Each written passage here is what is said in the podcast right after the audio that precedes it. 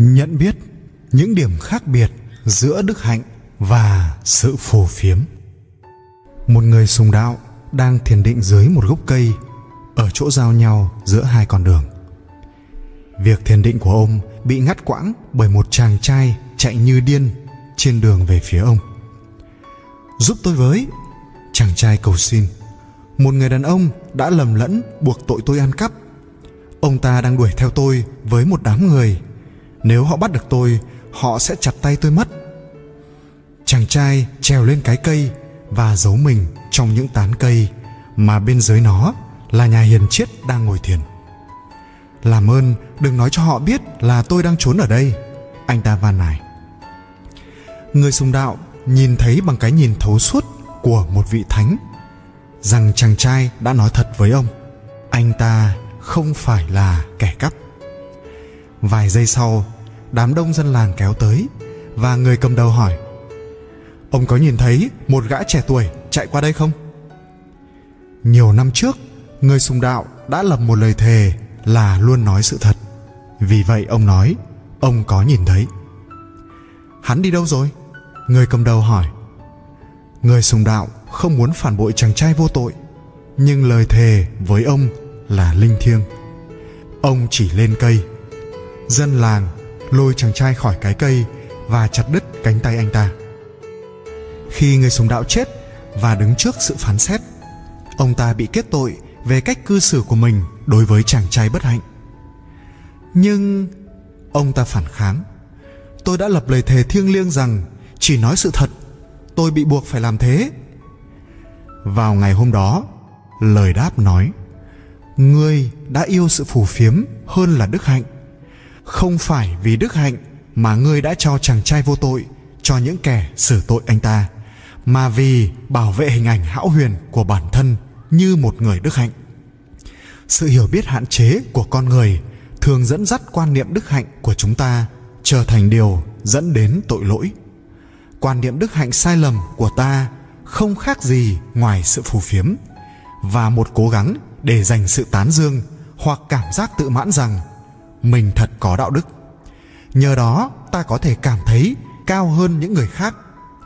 Rất nhiều lần, bởi vì đức hạnh sai lầm này, đi cùng với một tá sự ngu dốt của con người, đức hạnh trở thành một vũ khí hữu hiệu trong việc vùi dập lòng nhân đạo. Những tội ác chống lại nhân loại. Khi nói đến việc vùi dập lòng nhân đạo dưới khẩu hiệu đức hạnh, sẽ không có sự phân hóa đông hay tây, quá khứ hay hiện tại ở Trung Quốc, gần cuối triều đại nhà Minh, đầu những năm 1600 những thế lực cướp bóc và nông dân nổi dậy chống lại nhà Minh. Đám người nổi loạn tràn qua làng mạc cướp bóc dân chúng và hãm hiếp con gái. Trình tiết của người phụ nữ là thiêng liêng ở Trung Quốc lúc bấy giờ. Khi một cô gái bị cưỡng bức, lựa chọn duy nhất của bố mẹ cô là cho cô uống một liều thuốc độc.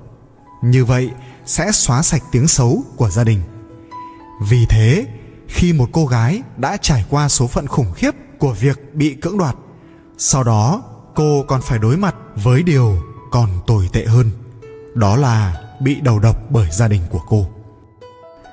Khi galilei cho thế giới biết những khám phá của ông rằng mặt trời không quay xung quanh trái đất mà ngược lại, tất cả những thành viên đức hạnh nhất của nhà thờ cơ đốc giáo đã xử tội ông bằng việc đốt sách của ông và tống giam ông trong hầu hết quãng đời còn lại của ông đức hạnh được dẫn dắt bởi sự ngu dốt không phải là đặc quyền của quá khứ cách đây không lâu vào thập niên 1950 cả nước Mỹ đã trải qua một cuộc săn lùng phù thủy cầm đầu bởi thượng nghị sĩ Joseph McCarthy. Ngày nay, những công dân đức hạnh với những dự định thành thật, nỗ lực áp đặt lên người khác những tiêu chuẩn và những quy tắc đạo đức của họ liên quan đến những vấn đề xã hội dưới danh nghĩa điều tốt đẹp và sự tào nhã. Câu hỏi chúng ta phải đặt ra cho bản thân mình là, chúng ta có chắc rằng khái niệm về đạo đức của chúng ta không trở thành cái dẫn đến lòng căm thù, sự hẹp hòi và thái độ đạo đức giả chúng ta có một lần nữa vùi dập lòng nhân đạo hay không đức hạnh, trái với hầu hết mọi người nghĩ không phải là những thứ bạn khoác lên mình để trình diện công chúng, mà như câu chuyện sau đây chứng minh. Câu chuyện gái điếm và thầy tu. Một tu sĩ bà la môn sống bên kia đường đối diện nhà của một cô gái điếm. Mỗi ngày, khi ông ta chuẩn bị tiến hành việc cầu nguyện và thiền định, ông ta nhìn thấy những người đàn ông ra vào phòng cô gái điếm. Ông ta nhìn thấy chính người đàn bà chào đón hoặc tạm biệt họ. Mỗi ngày, vị tu sĩ tưởng tượng và suy nghĩ về những hành động đáng hổ thẹn diễn ra trong căn phòng cô gái điếm. Và trái tim của ông tràn đầy sự phỉ báng mạnh mẽ đối với hành vi phóng đãng của người đàn bà. Mỗi ngày, cô gái điếm nhìn thấy vị tu sĩ thực hành những nghi lễ tôn giáo. Cô ta nghĩ nó thánh thiện biết bao khi dành thời gian để cầu nguyện và thiền định. Nhưng cô ta thở dài. Số phận của ta là một gái điếm. Mẹ ta là một gái điếm và con gái của ta cũng sẽ như vậy. Đó là quy luật trên mảnh đất này. Vị tu sĩ và cô gái điếm chết cùng một ngày và cùng nhau đứng trước sự phán xét. Vô cùng kinh ngạc, vị tu sĩ bị kết tội về sự đồi bại của ông ta. Nhưng, thầy tu phản kháng, tôi đã sống một cuộc đời thanh khiết tôi đã dành những ngày tháng của mình cho việc cầu nguyện và thiền định. Phải, lời phán xét nói.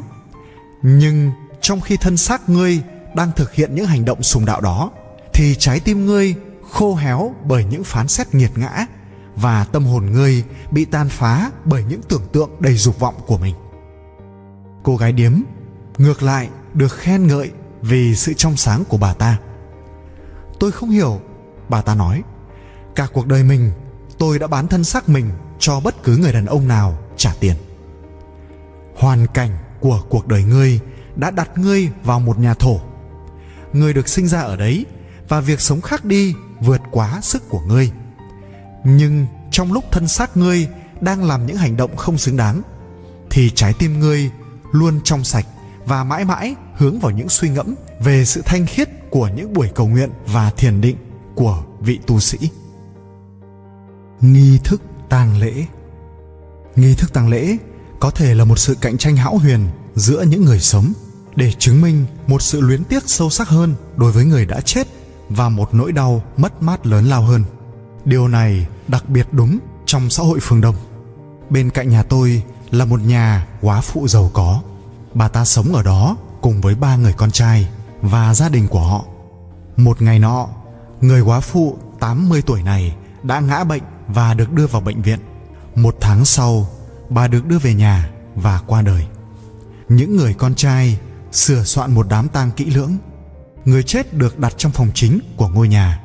Trong suốt tuần lễ sau đó, mỗi buổi trưa, lúc 3 giờ, một nhà sư đến trong chiếc áo choàng rộng sặc sỡ để cầu siêu cho người chết và gia đình sẽ dành một tiếng để than khóc. Ngay khi nhà sư bắt đầu tụng kinh 15 người đồng thời gào thét lên, những tiếng than khóc xé ruột. Họ cứ luân phiên, hết nức nở nghẹn ngào, lại đến những lời xót xa thương tiếc. Làm sao mẹ có thể bỏ chúng con ở lại bơ vơ côi cút? Một người gào lên. Mẹ đã đau khổ quá nhiều bởi lũ chúng con đã không làm tròn bổn phận con cái. Một người khác than vãn. Mỗi câu than khóc sau lại to hơn và đầy đau đớn hơn câu trước cho đến khi những tiếng gào hoàn toàn không tin nổi. Sau đó, đúng 4 giờ, mọi thứ ngừng lại và mọi người đi làm việc của mình, cho đến cùng một thời điểm vào ngày hôm sau. Khi tuần lễ trôi qua, những con mắt trở nên khô hơn, mặc dù tiếng gào khóc vẫn to không kém. Không những cần phải chứng minh đối với những thành viên khác trong gia đình lòng thương tiếc sâu sắc, mà âm thanh đau buồn cần phải bay sang đến những ngôi nhà hàng xóm. Hàng xóm chúng tôi hoàn toàn kiệt sức chỉ vì nghe tiếng than khóc hàng ngày. Những người tham dự cũng hoàn toàn kiệt quệ. Đúng là sự giải thoát không thể chối cãi khi cuối cùng họ đã chôn cất bà lão.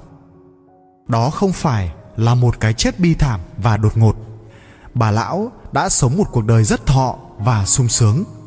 Cái chết của bà đến một cách êm ái sau một trận ốm ngắn không có lý do gì để cảm thấy tiếc cho bà cả. Trên mảnh đất mà không phải đi xa, cũng gặp những cuộc đời thực sự bi thảm, thật sự khốn khổ, thì cuộc đời của bà có thể coi là một điều để ăn mừng. Nghi thức tang lễ, vì vậy, đó hoàn toàn vì lợi ích của những người sống và những người con của bà. Đức hạnh là một điều tinh tế, không ai có thể đánh giá và đo được đức hạnh của bạn, ngoại trừ bản thân bạn. Khi bạn thật sự đồng hành cùng đức hạnh, sẽ không có ý thức kiêu ngạo, tự mãn hay cảm giác hơn người. Khi bạn thật sự đồng hành cùng đức hạnh, một sự hài hòa sẽ lan tỏa khắp tâm hồn bạn.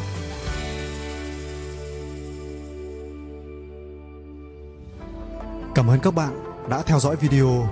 Hãy nhớ bấm đăng ký để theo dõi thêm nhiều video mới chúc các bạn luôn vui vẻ.